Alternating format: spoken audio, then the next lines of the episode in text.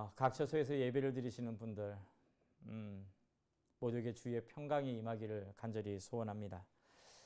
오늘은 스가랴서 9장 9절에서 13절 말씀을 통해 왕이 내게로 오셨다라는 제목으로 하나님 말씀 잠시 나누려고 합니다.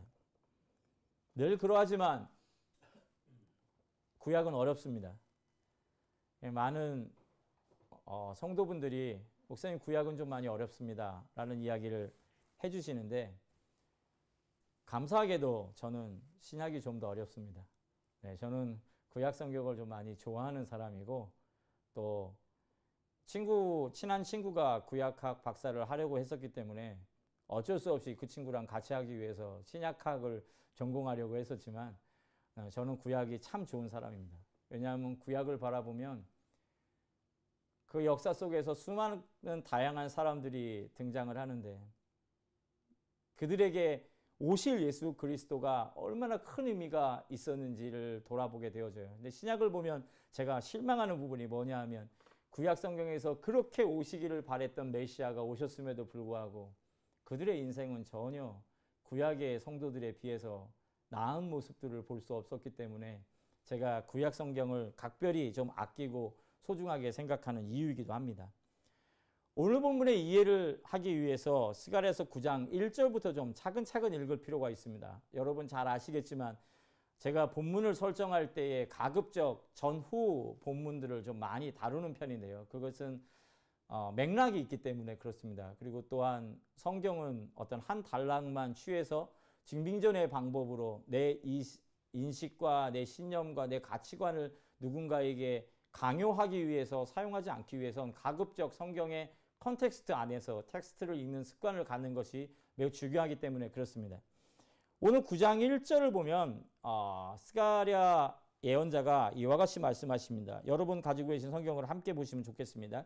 여호와의 말씀이 하드락 땅에 내림에 내리며 다메섹에 머물리니 사람들과 이스라엘 모든 지파의 눈이 여호와를 우러보미니라. 이 본문만 이렇게 딱 놓고 보면은 사실은 어, 이 본문의 진위가 어떤 것인지를 잘 알 수가 없어요. 네, 이 본문이 심판 선포인지 아니면 하나님의 말씀이 임했다고 하니까 하드락과 다메섹에 하나님의 복음이 임한 것인지를 잘 구분하기가 어렵습니다. 그런데 히브리어를 보면은 히브리어 원전에는 어, 하드락 땅에 내리며라고 하는 단어랑 다메섹에 머물다라고 하는 단어가 우리 성경에는 동사처럼 번역을 했거든요. 네, 내리다, 머물다라고 하는 동사처럼 번역을 했는데 실제로는 히브리 원어에는 이게 명사입니다.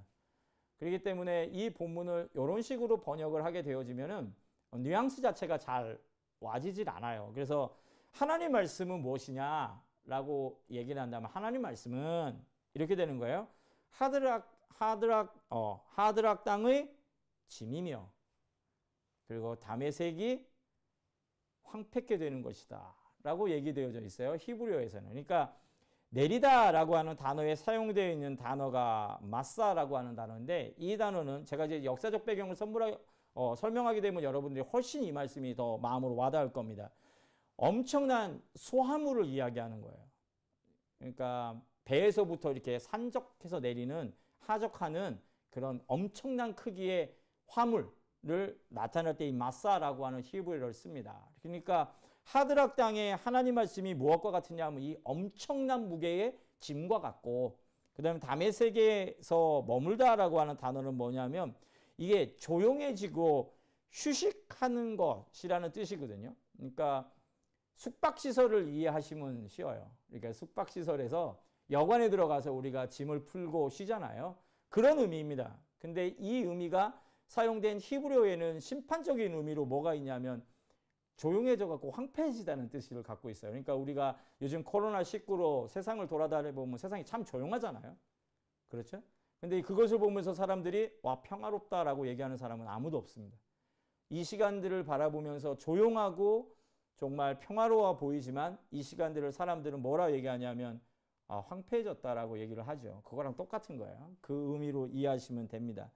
왜 하드락과 다메섹에 이와 같은 심판 선포가 이루어질까? 이 말씀은 심판 선포입니다. 그 의미가 뒤에 보면 이스라엘 어, 사람들과라고 할 때 이 사람들은 번역하면은 이방 사람들을 얘기하는 거예요. 그러니까 세상 열방에 있는 사람들과 그리고요 이스라엘의 모든 지파의 눈이 뭘 보고 있어요?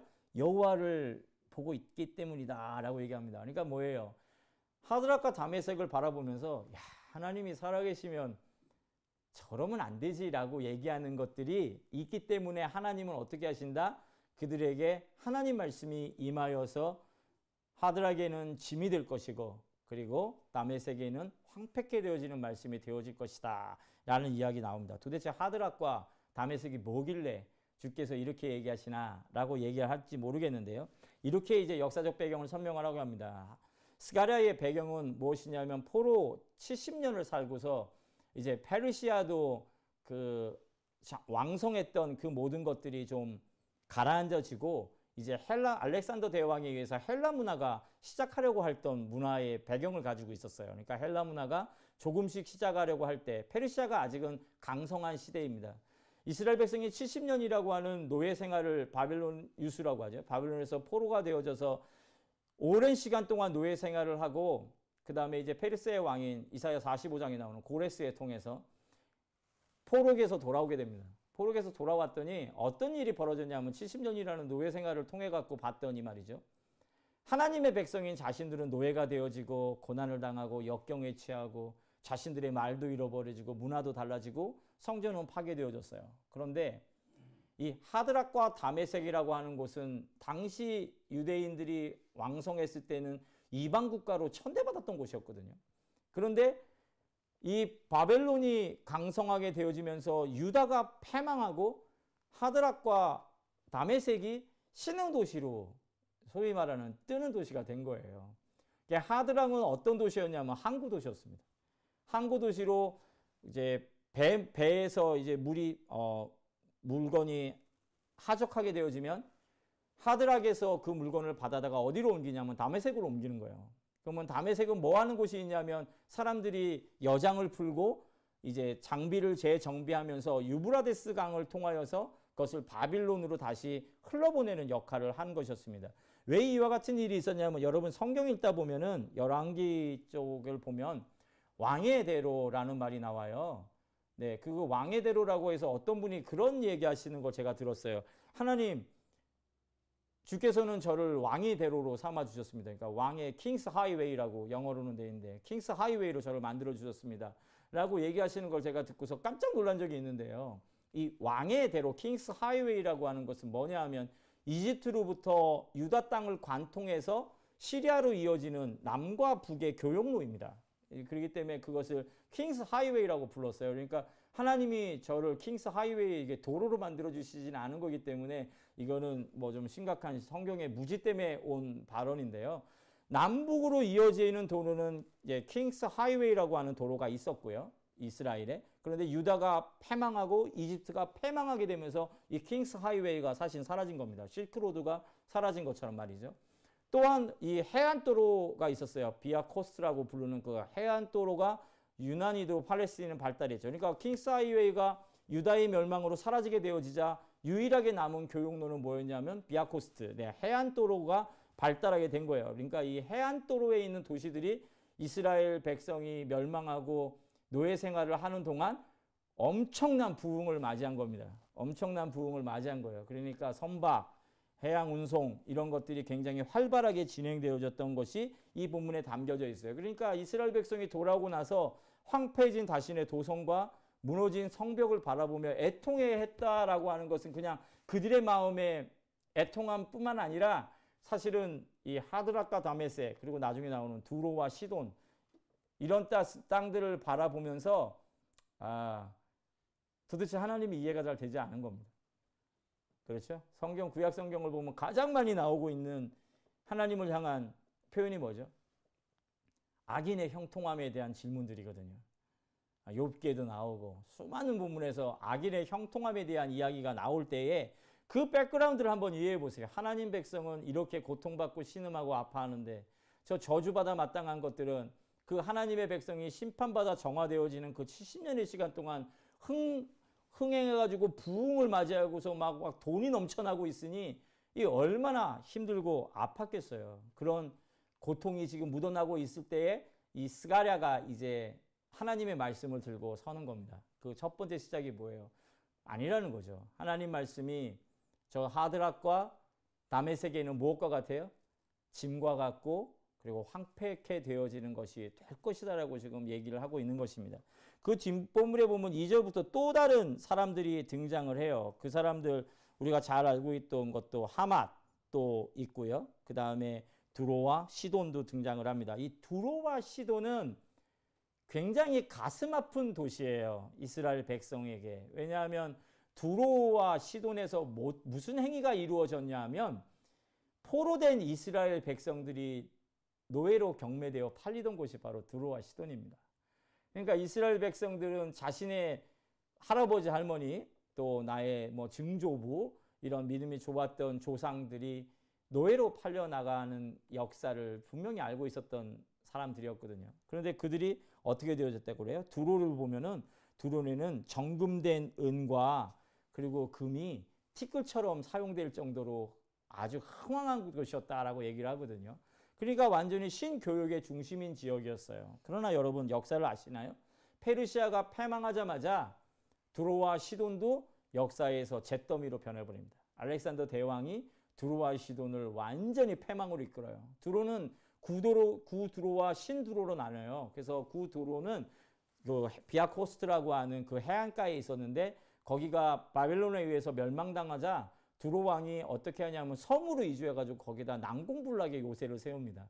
그런데 알렉산더 대왕이 그거를 어떻게 무너뜨리냐면 구두로의 땅에서 흙을 퍼다가 저는 알렉산더 대왕의 스케일에 참 가끔씩 놀라는데요. 섬까지 방파제를 쌓아요. 그러니까 수십 년, 뭐 수년 동안 쌓았겠죠. 어마어마한 인원으로. 그 방파제를 쌓아서 더 이상 섬으로 만들지 않고 길을 만든 다음에 들어가서 주로를 완전히 끝장을 내버립니다.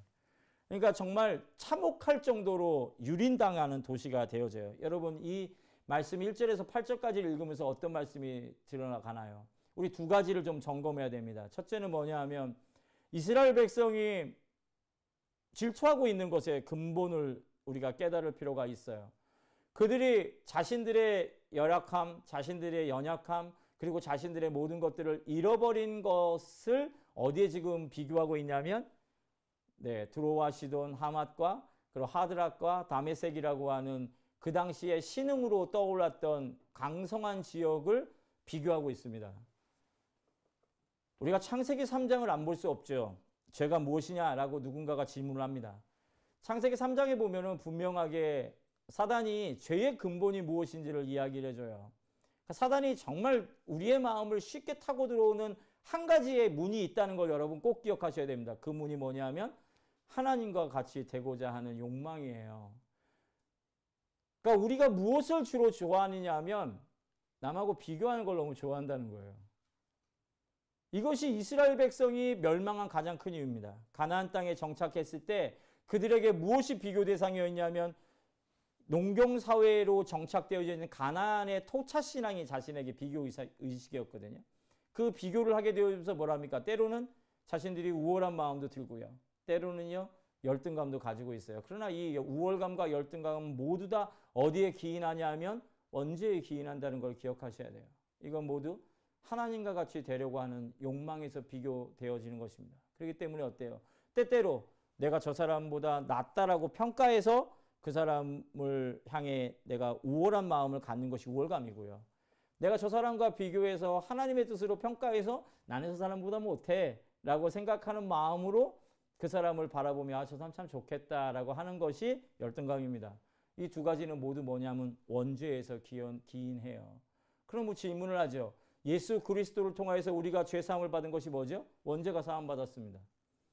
예수 그리스도께서는 우리가 하나님 가치가 되려고 하는 욕망 자체를 수은 구약 시대의 오랜 역사를 통해서 무엇을 하나님이 체험하게 하셨냐면 그거는 해도 안 된다라는 것을 보여주셨어요.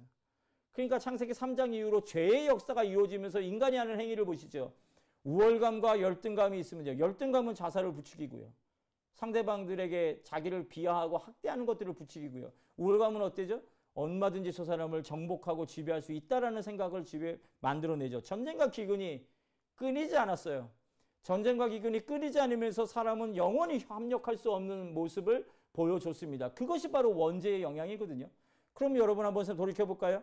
하나님을 통해서 심판을 받았다는 건 뭘까요? 비교하지 말라는 겁니다. 근데 이스라엘 백성이 지금 무엇을 하고 있냐고요? 또다시 돌아와서 스가라 예언자가 볼 때 그 원죄의 뿌리를 전혀 해결을 못하고 있는 것입니다. 여전히 그들은 비교해서 그들보다 가난하고 부족하고 형편없다는 것을 이야기하고 있는 것이죠. 이것을 바라보면 뭘 느끼십니까? 지금 우리는 어떤 삶을 살아가고 있죠?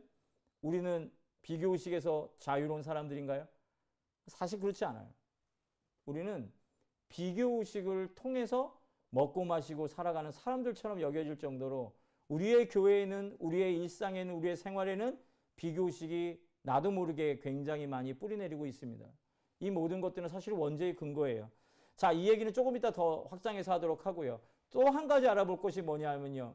아무리 잘나고 뛰어나고 황금기를 이루어도 역사를 통해서 보면 어떠냐면 그것이 오래가지는 않더라는 것이죠. 조선 왕조도 500년밖에 가지 않았고요. 또 로마도 몇백 년을 가지를 못했어요. 로마의 그 뭐 세상의 모든 길은 로마로 통한다라고 얘기하는 팍스 로마다라고 하는 그 위대한 표효도 결국에는 로마가 멸망한 다음에 지금 로마 관광을 지금은 못 가지만 관광 가면은 그 사람들이 그거 느낀다며요. 아 팍스 로마나 그래 길 참 잘 닦았다. 그것이 전부인 거거든요. 모든 아무리 뛰어난 왕도 징기스칸도 또한 알렉산더도 그 유명한 대제들도 사실은 자신의 생명을 어찌할 수 없는 한계에 부닥쳤다는 것이죠. 이것을 바라보면서 뭘 느껴야 합니까? 우리가 지금 되게 힘든 시간을 보내고 있고 또 미국이라고 하는 나라가 세계에서 최대 강국이라고 최강국이라고 얘기해서 한국에서는 이른바 국방비만 1천조를 사용한다고 그래서 미국을 향해서 천조국이라고 부르거든요. 그만큼 대단한 국방력을 가지고 있는 미국도 사실은 바이러스 하나로 인해서 지금 오명을 뒤집어 쓰고 있습니다. 그래서 뉴욕의 한 시내에서는 어떤 이들이 회개를 외치는 이들도 등장했다라고 얘기를 합니다. 회개는 진작에 했어야 됩니다. 사실은 원칙대로 얘기하자면 회개는 우리가 일어서고 강성했을 때 회개해야 되는 것이었거든요. 우리가 미국 땅이 정말 강성하고 부흥하고 뛰어날 때 믿는 자들이 무엇을 했냐 돌이켜 보면 우리는 그것을 즐기고 누리고 하는 것에 우리의 시간들을 굉장히 많이 할애했음을 알 수 있어요. 사실 이 모든 것들의 원흉, 문제의 근본이라고 얘기한다면 땅의 저주를 받는 건 아담 때문이었습니다. 이 땅이 평화롭지 못한 것은 사실 전염병 탓을 돌리는 건 너무 치사하고요. 솔직히 얘기하면 이것은 모두 믿는 자들이 회개할 주제입니다. 왜냐하면 우리가 그리스도 예수께서 우리를 살려주셨지만 우리가 강성한 나라와 강성한 문화와 강성한 어떤 부를 바라보며 우리 스스로를 우쭐했던 시간들이 너무나 많았기 때문에 이와 같은 일들이 사실은 벌어지며 우리가 속수무책으로 이 문제를 경험하고 있는 것이거든요. 이런 시국을 살아갈 때 우리 어떻게 해야 됩니까? 질투하며 분내며 화내며 분쟁하며 때로는 열등감에 빠져서 어깨를 늘어뜨려야 되는 것인지 아니면은 우월해서 거봐 내가 너희들 어? 이렇게 다 지옥에 불 쏘시게 될 거라고 얘기하지 않았어 라고 우월감을 드러내야 되는 건지 뭐가 됐던 오늘 스가랴 예언자는 우리들에게 이 종려주일에 굉장히 중요한 말씀을 한 가지를 던져주고 계세요. 그 첫 번째가 뭐냐면요. 오늘 본문이죠. 오늘 본문에 시작을 보면요. 기뻐하라 라고 얘기하고 있습니다. 시온에 따라 크게 기뻐할지어다. 예루살렘에 따라 즐거이 부를지어다. 보라 내 왕이 내게 임하시나니 그는 공의로우시며 구원을 베푸시며 겸손하여서 나귀를 타시나니 나귀의 작은 것 곧 나귀 새끼니라. 아멘. 주께서 이 패망하고 아파하고 시온과 예루살렘에 아무것도 볼품없는 잿더미가 되어진 그들의 삶에 지금 뭐라고 얘기하고 계시냐면 너희가 다시 기뻐하게 되어질 것이라는 선언을 하고 있죠. 여러분 생각해 보십시오. 페르시아도 망하고 헬라도 망했어요. 그러나 예수 그리스도는 폐허가 된 바로 그 땅에 이 온 인류를 구원하시고자 인류의 왕으로 이 땅에 오셨습니다. 오늘은 그날을 우리가 기념하는 날입니다. 수많은 호산나 외치면서 유대인들이 이때를 이 말씀을 기억하여서 예수 그리스도가 예루살렘에 입성하실 때 어떻게 했죠? 자신의 겉옷을 펼쳐서 주님이 집 이게 밟고 지나갈 수 있도록 하셨고 최고의 경배의 모습이죠. 그러면서 종려나무 가지를 흔들며 호산나 호산나 하면서 막 환호성 울렸습니다. 그러나 며칠 지나지 않아서 그들이 어떻게 됐죠? 불과 일주일도 안 되어서 그들이 폭도로 변해서 예수 그리스도를 메어달라라고 외쳤던 인물이 됩니다. 강도보다 못한 생명으로 여긴 것이 자신들이 호산나 왕이라고 외쳤던 그 왕이었다는 것이죠. 왜 이와 같은 변화가 그들에게 급변하게 이루어집니까? 예수 그리스도께서 자신들이 너무나 원했던 다윗의 왕조를 회복시키는 메시아가 아닌 바로 우리의 영혼을 구원하실 메시아로 오셨다는 것이 불만스러웠던 것이죠. 왜 우리의 원죄의 문제가 심각하냐라는 질문을 던지자면 그 원죄의 문제는 결국 우리에게 임하신 창조주 하나님마저도 판단하고 평가해서 비교해서 나와 그를 우위를 나누는 결과를 만들기 때문에 그렇습니다. 그 때문에 절대로 이 비교 의식, 이 원죄가 자리 잡고 있는 이상 하나님과 으뜸, 하나님처럼 으뜸되고자 하는 욕망이 우리 가운데 일렁이는 이상 기쁨은 자리 잡을 수가 없어요. 왜냐하면 하나님께서 왕이 되어 우리에게로 한 발짝 들어서는 것이 불가능하기 때문인 것입니다. 예수 그리스도는 이 척박한 우리를 향해 한 걸음을 다가오셨습니다. 그리고 십자가를 짊어지심으로 어떻게 하셨냐면 우리의 원죄를 완전히 사하셨지요. 저는 그걸 믿습니다. 주님께서는 우리를 원죄를 사하셨어요. 그래서 판단하고 평가하는 것이 아닌 무엇을 주셨냐면 영원한 생명을 주신 것이에요. 영원한 생명을 주신 그 생명나무에 우리를 접부신 분이 바로 예수 그리스도입니다. 그러면 우리는 그 생명나무인 예수 그리스도의 뿌리로부터 진액을 받아 뭐 어떤 열매를 맺어야 되냐면 생명의 열매를 맺어야 되는 거예요.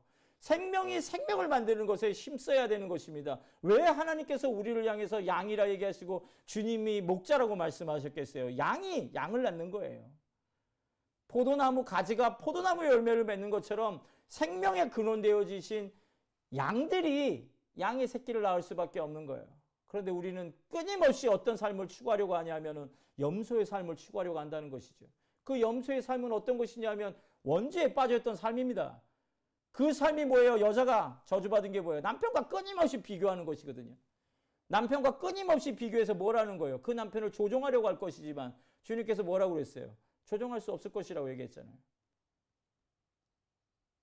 남자는 어떻게 됩니까? 끊임없이 땀을 흘리는 수고로 우물야 됩니다.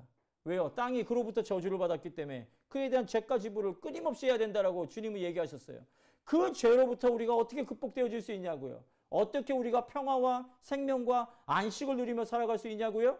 그런 것들 바라보면서 부러워하고 질투하고 나를 이렇게 이렇게 하는 것이 아니라 우리가 바로 내 인생에 들어온 예수 그리스도를 왕으로 삼을 때 참된 기쁨이 그 안에서 넘쳐나는 것입니다. 오늘 스가랴 예언자는 질투하면서 눈 이렇게 흘리면서 쳐다보지 말라는 거예요. 그걸 통해서 하나님 앞에 신원하지 말라는 것입니다. 그거보다 더 중요한 거 뭐냐고요. 너희들을 향해서 뛰어들어 오실 바로 그 예수 그리스도를 향해 기뻐하라는 것입니다. 사랑하는 성도 여러분, 코로나19로 인해서 우리가 애호쌈을 당하고 있고 고립된 삶을 살아가고 있고 종료주일이 뭐 이래, 부활주일이 뭐 이래 라고 생각할 수 있지만 그럼에도 기뻐하셔야 합니다. 왜냐하면 왕께서 우리의 인생에 들어오셨거든요. 내 삶이 다른 누군가 비교해서 별 볼 일 없다라도 기뻐하셔야 됩니다. 왜요? 왕께서 바로 우리의 모범이 되어 주시고 근원이 되어 주시고 축복의 통로가 되어 주시기 때문인 것입니다. 그 다음에 본문을 보면 참 중요한 얘기가 나옵니다. 11절을 제가 읽으려고 해요. 또 너로 말할 건진데 내 언약의 피로 말미암아 내가 내 갇힌 자들을 물 없는 구동에서 놓았나니 이 표현은 뭐지? 라고 되어져요. 왜냐하면 이 너가 너의 언약의 피라고 얘기하는데 이게 도대체 누구를 얘기하는 건지를 제가 너무 불분명하게 번역이 되어져서 이 본문을 이건 본문이 좀 이상하다라고 생각해서 새 번역을 봤더니 새 번역에는 이 본문을 어, 히브리어 뉘앙스에 맞게끔 잘 번역했습니다. 너에게는 특별히 너와 나 사이에 피로 맺은 언약이 있으니 사로잡힌 내 백성을 내가 물 없는 구덩이에서 건져낼 것이다. 아멘. 다시 말하면요. 예수 그리스도의 보혈의 능력으로 우리가 어떤 언약을 맺었냐면요. 그 피로 언약을 맺고 있는 것입니다. 사도 바울이 뭐라고 얘기했냐면 너희가 고난을 당했지만 피를 흘리는 같이 고난을 당하지, 당하진 않았다라고 얘기하거든요. 사실 예수 그리스도를 믿는다는 것은 충성된 열매가 되어진다는 것은 또 포도나무의 접붙임을 받아서 견뎌낸다라는 것은 피 흘리는 충성과 같아요. 음, 정말 피 흘릴 정도로 애쓰는 충성이 우리 가운데 필요합니다. 어떻게 하면 피 흘리는 충성이냐면요. 예수 그리스도께 붙어 있으려고 하면 여러분 생각해 보시오. 비교도 하지 말아야 되고 판단도 하지 말아야 되고 그 모든 것들이 어때요? 남들이 다 좋아하는 것들이잖아요. 남들이 좋아하는 그 모든 것들을 포기하고 살아가려면요. 아, 정말 큰 고립감과 괴로움을 경험할 수밖에 없는 것입니다. 하나님이 왕되어져서 살아간다는 건 세상은 더 이상 내게 의미가 없다는 것을 의미하거든요. 그렇기 때문에 왕 대신 하나님을 바라보며 집중하며 살아가는 것은 그만큼 우리 편에서는 힘든 여정이 될 수밖에 없죠. 주께서 우리를 향하여 그 사랑을 확증하시고자 피 흘려서 집중해 주셨습니다. 그리고 우리도 또한 예수 그리스도 앞에 충성된 일꾼이 되고자 힘쓰고 있습니다. 바로 이것이 피로 맺은 언약이에요. 그렇기 때문에 주께서 우리에게 뭐라고 얘기하시냐면 너희는 나를 따르려거든 너희의 십자가를 지고 따르라고 얘기하시겠죠. 자기를 부정하는 것. 그게 뭘까요? 자기를 부정하는 것은 바로 내가 하나님과 같이 되어지려고 하는 욕망을 포기하는 것입니다. 그 욕망을 내려놓게 되어지면 더 이상 남이 뭘 가진 것 때문에 내가 상처받을 일도 없고요. 내가 남보다 못한 것 때문에 내가 상처받을 일도 없습니다. 왜죠? 만유의 왕이 내 삶에 계시거든요. 그 만주의 주가 바로 나의 주님 되어지시거든요. 사랑 성도 여러분. 이 기쁨이 저 여러분에게 넘쳐나기를 간절히 소원해 봅니다. 이런 걸 통해서 어떤 게 구원이냐라고 얘기했더니 물 없는 구덩이에서 건져내는 것을 구원이라고 표현했어요. 당시 고대 사회에서는 우리 요셉 이야기에 보면 요셉을 어디에다 넣어놨죠, 형들이? 말라버린 우물에다 집어넣었다고 얘기하죠. 사도 바울이 어디에 갇혀 있었죠? 사도 바울이 갇혔던 감옥은요. 마지막 이제 참수당하기 전에 갇혔던 감옥은 긴 웅덩이였어요. 그래서 사람이 이렇게 쏙 들어가면은 이렇게 소, 몸을 움직일 수 없을 공간이에요. 그러니까 팔을 이렇게 들 수가 없는 곳에 사람을 가둬놨습니다. 거기 위가 뚫렸어요. 그러니까 어때요? 비가 오면 아, 빗물이 다 들이치는 거예요. 빗물이 고이면 어떻게 되는 거예요? 뭐 익사에 죽을 수도 있는 겁니다. 먹을 거는요. 위에서 이렇게 던져주면은 알아서 먹어야 되는 거예요. 그러니까 뭐 끈에 달아서 먹여줬겠죠. 그러니까 얼마나 비참해요. 그러니까 옛날 당시에 망아지 같은 또 이렇게 야생마 같은 노예들을 길길이 자신의 의지가 있는 노예들을 어떻게 길들였겠어요? 주인이. 사 갖고 와서 막 날뛰면요. 그런데 집어넣는 거예요. 물 없는 웅덩이에 그래서 물 없는 웅덩이라는 것은 뭐냐 하면 나의 주권을 상실해서 먹고 마시고 잠자고 행동하는 것도 스스로 할 수 없고 한번 보세요. 먹고 배설도 거기 자리에서 해야 되는 그 얼마나 참혹합니까? 그 모든 것 나의 주권과 나의 의지와 나의 자존감을 모두 상실하는 걸 의미해요. 물 없는 구덩이는. 그 물 없는 구덩이가 우리의 인생 가운데 들여졌다는 걸 여러분 아십니까? 코로나19가 꼭 물 없는 구덩이 같다고요. 저는 요즘에 이 말씀 읽으면서. 왜 그것이 물 없는 구덩이 같아요? 우리의 주권이 없잖아요. 우리가 가고 싶어도 갈 수가 없죠. 만지고 싶어도 만질 수가 없죠. 안아주고 싶어도 안아줄 수가 없죠. 대화할 수도 없어요. 어느 의사가 얘기하더라고요. 코로나19는 대화하면 100% 옮긴다고. 대화도 못합니다. 음식을 캐터링 해가지고 뭐 우리 권사님 말씀하시는 거 들어보니까 세 번, 네 번 막 닦아대야 되는 것이 우리 현실이에요. 그런데 이런 일들이 이 사태가 끊어진 다음에 완전히 사라질 것이냐 그러지 않을 겁니다. 많은 사회학자들이 예측하는 대로 이 코로나19 사태는 우리들의 인생의 패러다임을 바꿔놓을 게 분명해요. 예배의 형태가 바뀔 거고 세상의 흐름이 바뀔 거고 세상의 관계가 바뀔 겁니다. 이런 현실이 되어지는 상황 속에서 우리가 무엇을 준비해야 되냐는 것이죠. 장차 올 대환란은 이보다 더하면 더하지 덜하지 않아요. 그러나 저는 너무나 적절한 시기에 하나님께서 우리들에게 방만하지 말라고 겸손하라고 모의고사의 시간을 주셨다라고 저는 믿습니다. 이 시간에 우리가 뭘 해야 될까요? 이 정말 움직일 수 없는 물 없는 구덩이에 빠져버린 우리의 이 시간에 내 스스로가 나의 주권과 나의 주인됨을 주장할 수 없는 이 시간에 우리가 뭘 해야 되냐고요. 스가랴가 얘기하는 겁니다. 참된 구속은 너의 주인이 바로 왕 대신 그리스도라는 걸 가르쳐 주고 있거든요. 여러분, 이 시간에 우리의 왕을 나로 삼는 것에서 포기해야 합니다. 세상은 끊임없이 마지막 때가 되어질수록 우리가 내 주장을 할 수 없도록 만들어 갈 거예요. 666이라고 불려지는 것이 결국 그거잖아요. 어느 국가, 어느 절대적 권한의 아래 먹는 것도 마시는 것도 모든 살아가는 것도 의료 예방 접종을 맞는 것도 그 모든 것도 그들에게 권한을 부여해서 허락을 받아야 되는 거. 내 주권은 없어요. 내가 선택할 수 있는 건 없어요. 그것이 바로 짐승의 표입니다. 우리가 지금 살아가고 있는 이 시간이 점점 시간이 갈수록 뭐냐 하면 내가 나를 주장할 수 없는 시대가 되어지고 있어요. 무섭도록 빠르게 지속되어지고 있습니다. 그런 현실 속에서 우리가 무엇을 되찾아야 합니까? 예수가 주임을 회복해야 합니다. 그리스도 예수만이 나의 온전한 주인이 되시고자 내 인생으로 한 발을 뛰고 들어오신 거예요. 그것을 위해서 내가 내 등을 밟고 오시라고 내 겉옷을 펼쳐서 호산나 다윗의 왕이여 외치는 것이지 내가 그를 통해 부귀와 영광과 명예를 얻기 위해서 그분을 호산나 왕이라고 부르는 거 아닙니다. 이스라엘 백성들이 예수 그리스도 시대에 실패했던 이유가 바로 그것이죠. 그러나 우리가 똑같은 시대에 똑같은 상황과 똑같은 context를 가지고서 지금 똑같이 실패한다면 우리는 정말 한심한 사람이 될 수밖에 없어요. 우리는 그리스도 예수를 부정한 이들이 어떤 모습을 살았는지를 뻔히 알고 있습니다. 우리는 지금 왕 되신 분을 우리의 구주로 영접해야 돼요. 그분의 십자가가 내게도 영향력을 미친다는 것을 기억해야 합니다. 무엇보다도요, 물 없는 웅동에서 나를 구원하셔서 나에게 하나님의 뜻과 은혜를 주시는 분이시라는 것을 믿고 고백해야 할 것입니다. 마지막입니다. 12절을 보면요. 갇혀 있으나 소망을 품은 자들아 너희는 요새로 돌아올지니라 라고 얘기되어져 있습니다. 우리는 어떤 사람들이에요? 갇혀 있지만 소망을 품은 자들이 되어야 합니다.